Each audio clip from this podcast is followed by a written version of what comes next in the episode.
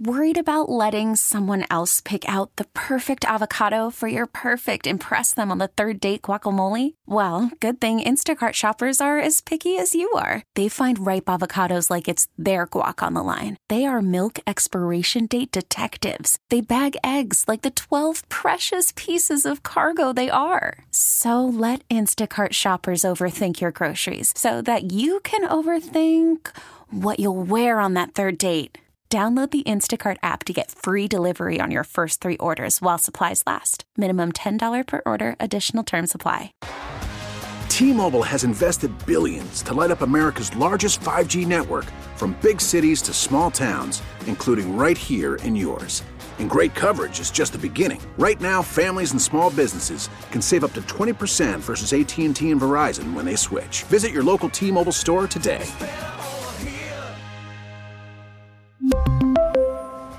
Plan savings with 3 lines of T-Mobile Essentials versus comparable available plans. Plan features and taxes and fees may vary. From KCBS Radio, I'm Matt Pittman, and this is Bay Current for Thursday, August 11th. So we're on the road right now, making our way over to People's Park. We're driving through Berkeley. It's always nostalgic for me to make a trip through Berkeley, and I do it every day, so it's cool with me, man. Yeah. Cruising through Berkeley on a marvelous summer day with my colleague Jim Taylor. And Jim gives off big Berkeley vibes. Like his long white hair, bushy white beard, Jim wears the tag Big Berkeley Vibes like a badge of honor. And it makes sense. Jim's born and raised in the East Bay. Much of his time as a youngster was spent in Berkeley. So when I wanted to go see what's up after the recent events at People's Park, I had to bring Jim with me.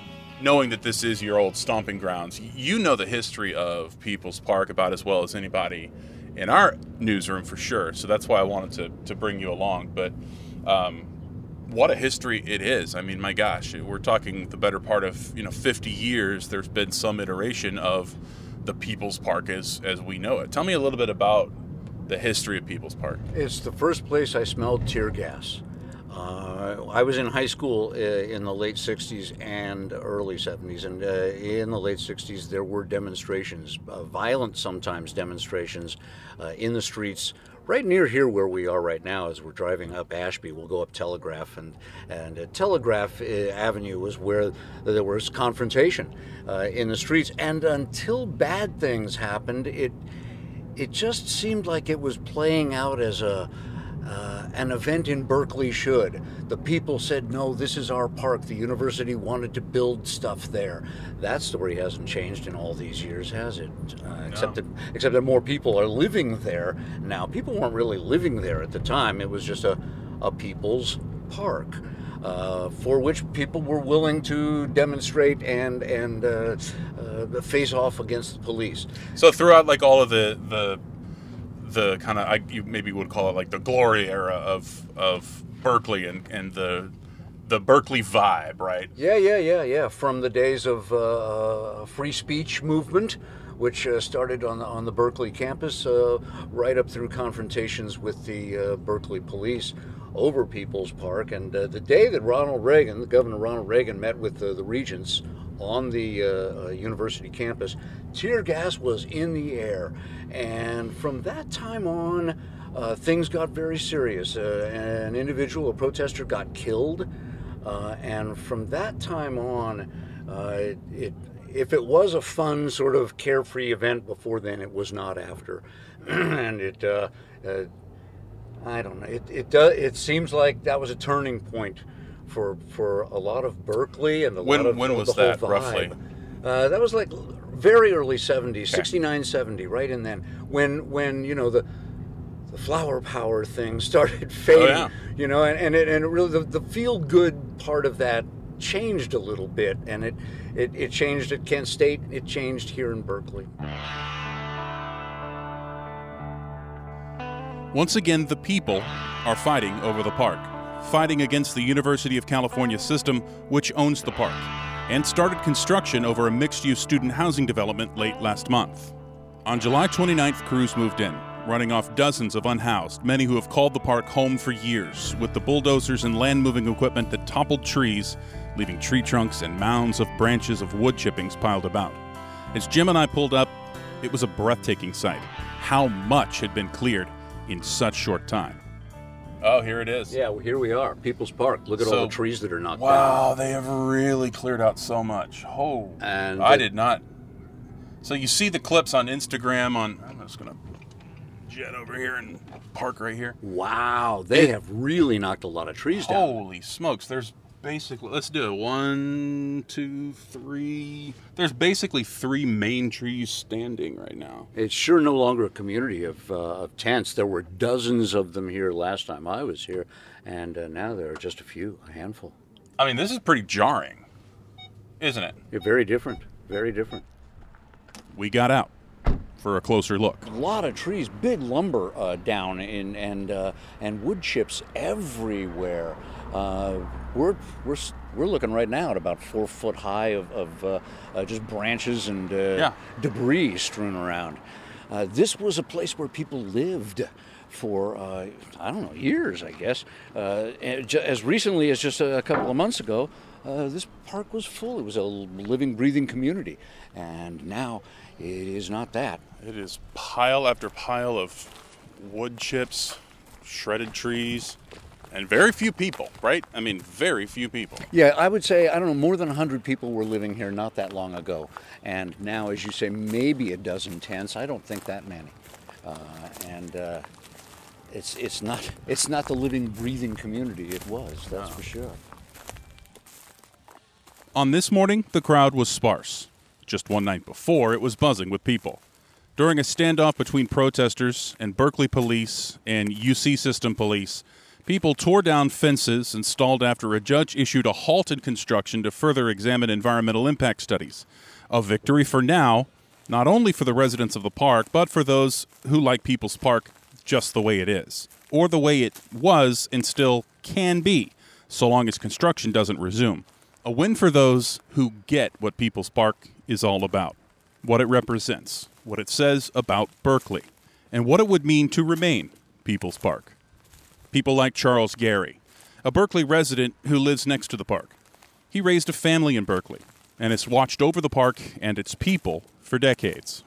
Well, I mean, what stands up in my mind is that it's lasted for 53 years, and that's in spite of UC Berkeley. UC Berkeley has treated this park, in particular the last 25 years, with nothing more than benign neglect. For example, if you look at the grass, there's no grass anymore. If you go 2 blocks to Willard, the grass is so green it will hurt your eyes. And here, you know, they stopped watering. You know, everything that they've done here has not been to support the community or the park. Imagine it's got to be pretty sad to look around here and see that. There's nothing here. It breaks our heart. But again, this was a parking lot when it started. That end of the park, for example, most of the trees that they cut down 2 days ago, they weren't there when it was a parking lot. They were planted. That's why most of them were, 40, 50 years old. This end of the park had some older trees. They cut this beautiful palm the other day. I mean, it just didn't make sense. A lot fewer people living here now. Right. Where did they go, do you know? The smartest thing the university did was to hire a social worker, which Ari Neulight. Ari Neulight. That was one of the best investment UC Berkeley has made. And they hired Ari, and Ari worked closely to get people mostly into the Roadway Inn on the south end of University Avenue. And some folks drifted to other camps, and some folks actually even got into housing. Lisa Teague is a fixture here. But if you show up and ask for Lisa Teague, you'll get some funny looks. Just ask for Miss Lisa. Years ago, she was unhoused. And at People's Park, she not only found a place to stay and to sleep, she found a community of people who cared for her, watched out for her, took care of her, all with dignity. Years later, she doesn't live at the park, but she still considers this her home and these her people. Came to rely on the community a lot and became very connected to it. after I moved in. So, yeah, I'll be here too. I mean, if they give us, if they vacate that environmental impact report, we will start, we're already looking for trees, you know. We will start rebuilding this park and making it a beautiful place again. You know, they came in and they scattered all these wood chips, and some of these logs were just dropped off by the university. They're not all just dead trees, right? They, you know, they slaughtered everything down there along that side. But on in the beginning of July, they started dropping off eucalyptus logs to discourage people from coming back and camping. They're like, we got to keep the homeless people out of the park. And somehow these piles of wood chips and eucalyptus logs were going to do that. It was not particularly effective. Most people were already gone at the Roadway and other places. Many of them are on housing lists, as Charles said. Yeah. So a lot of the you know, giant piles of the wood chippings and these big logs that are like right over our here, those weren't trees that were cut down here. No, the sections of eucalyptus were brought here by the university.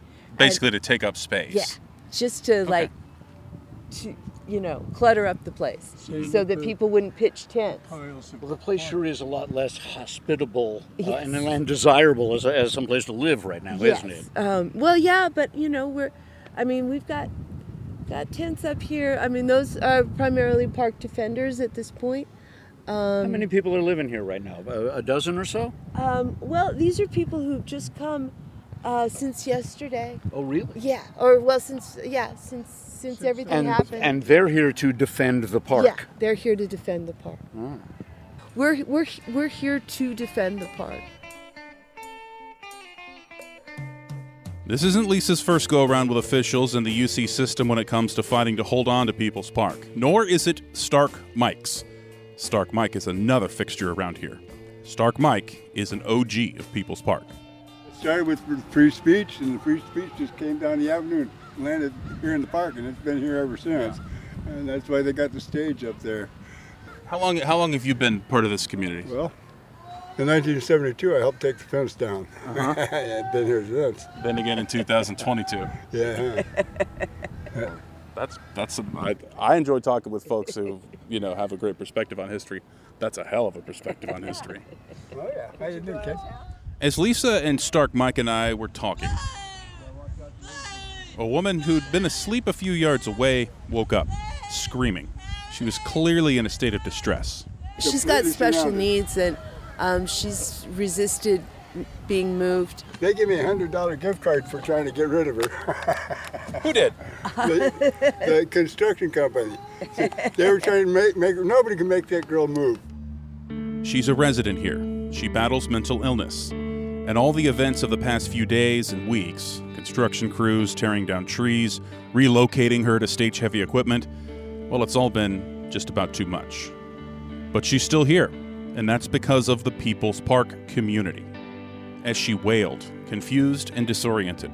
A man who Lisa told me spends his day in the park basically as a community monitor. He picks up trash and cigarette butts. He's there every day. Lisa called him park security. Anyway, this man lights a cigarette, walks up to the distressed, screaming woman, and hands it to her. After only a couple drags, she's calmed down. She lays back down and goes back to sleep. People looking after people. People in need, caring for people in need. That's what I saw firsthand. That's what Stark Mike and Lisa told me People's Park has always been about.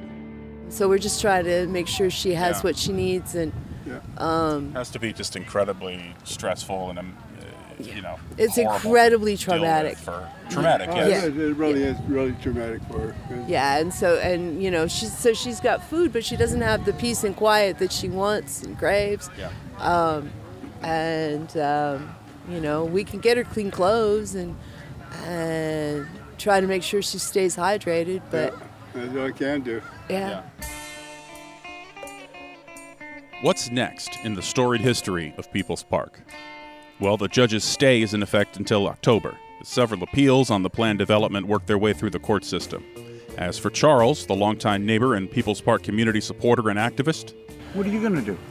What am I going to do? I'm going to be here no matter what goes on. I mean, this is my community. I served food, not bombs here for years. Some of the things that you look around and see that are still left, I was part of the group that built them. So you'll be here tomorrow? Oh, yeah. Next year? Yeah. Always. I mean, this is my home. My wife and daughter and I, my daughter grew up here. She's so upset she can't even come. You know, she went from being, 5 years old to 20 years old. And for this place, rooted in resistance, I asked Jim, my colleague, if this might be the end of People's Park, or if it's just the next chapter in its history, a history that lives up to its name. Do you think this is an inflection point in the history of, this very storied part of the Bay Area, or could we just be watching the next chapter in the many stories of resistance over the place? I think we may be seeing both of those things. Okay. I think that when I talk to people in Berkeley, the oldsters, the guys who are the the OGs who were the first ones out there, doing the demonstrating, and they're still around, they're still here. They tell me that it's in their blood, it's in the DNA of Berkeley, and that's the deal. There will always be people's power struggle here in Berkeley. It's where it happens. Thanks for listening to Bay Current. We'd love to be part of your routine. You could subscribe to us on the Odyssey app, Apple Podcasts, Spotify, just about anywhere you listen. That's it for today's Bay Current. I'm Matt Pittman, and we'll chat with you again tomorrow.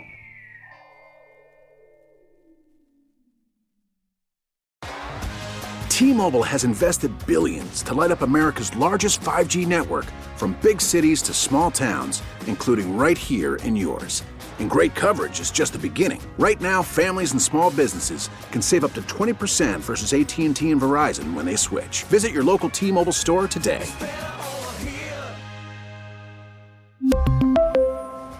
Plan savings with 3 lines of T-Mobile Essentials versus comparable available plans. Plan features and taxes and fees may vary.